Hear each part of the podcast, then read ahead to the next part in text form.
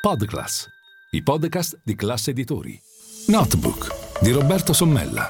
La settimana finanziaria riletta dal direttore di MF, Milano Finanza. Buongiorno, benvenuti a Notebook. Buongiorno da Roberto Sommella.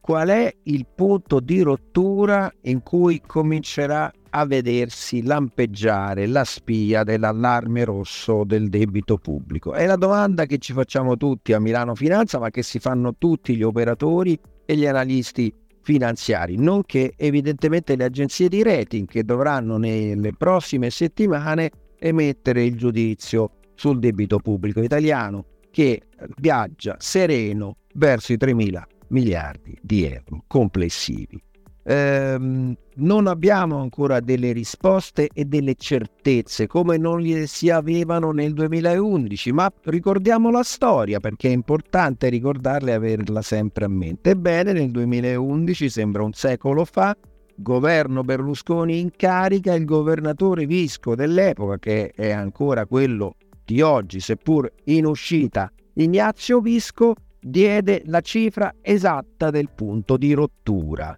il 6% di rendimento sui BTP, i buoni eh, del tesoro decennali, che poi rappresentano eh, l'unità di misura che si raffronta con gli analoghi titoli di Stato tedeschi, i Bund a 10 anni. La differenza si chiama spread, questo ormai abbiamo imparato a saperlo, ma una piccola eh, ripetizione non guasta. Ebbene, Ignazio Visco, il governatore della Banca d'Italia, nel novembre del 2011, quando impazzava la crisi dell'euro sui mercati e la speculazione aveva messo di mira i famosi PIX, cioè i paesi ad alto debito del Mediterraneo, Spagna, il Portogallo, la Grecia e l'Italia, ebbene disse che il livello di rottura era il 6%. Ci mise pochissimo purtroppo la speculazione a andare a vedere le carte eh, del nostro paese, le carte finanziarie, arrivò a 575 punti base.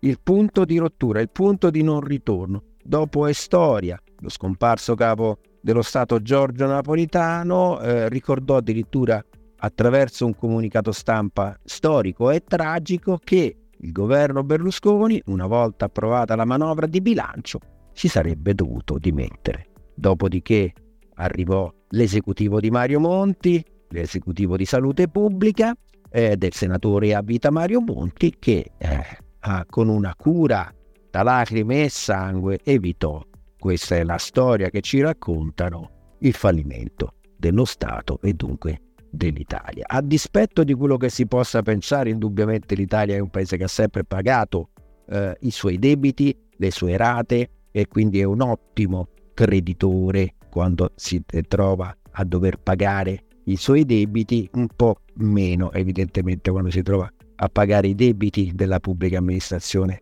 rispetto ai suoi fornitori, ma questo è un altro discorso. Sicuramente un ottimo pagatore dei suoi debiti.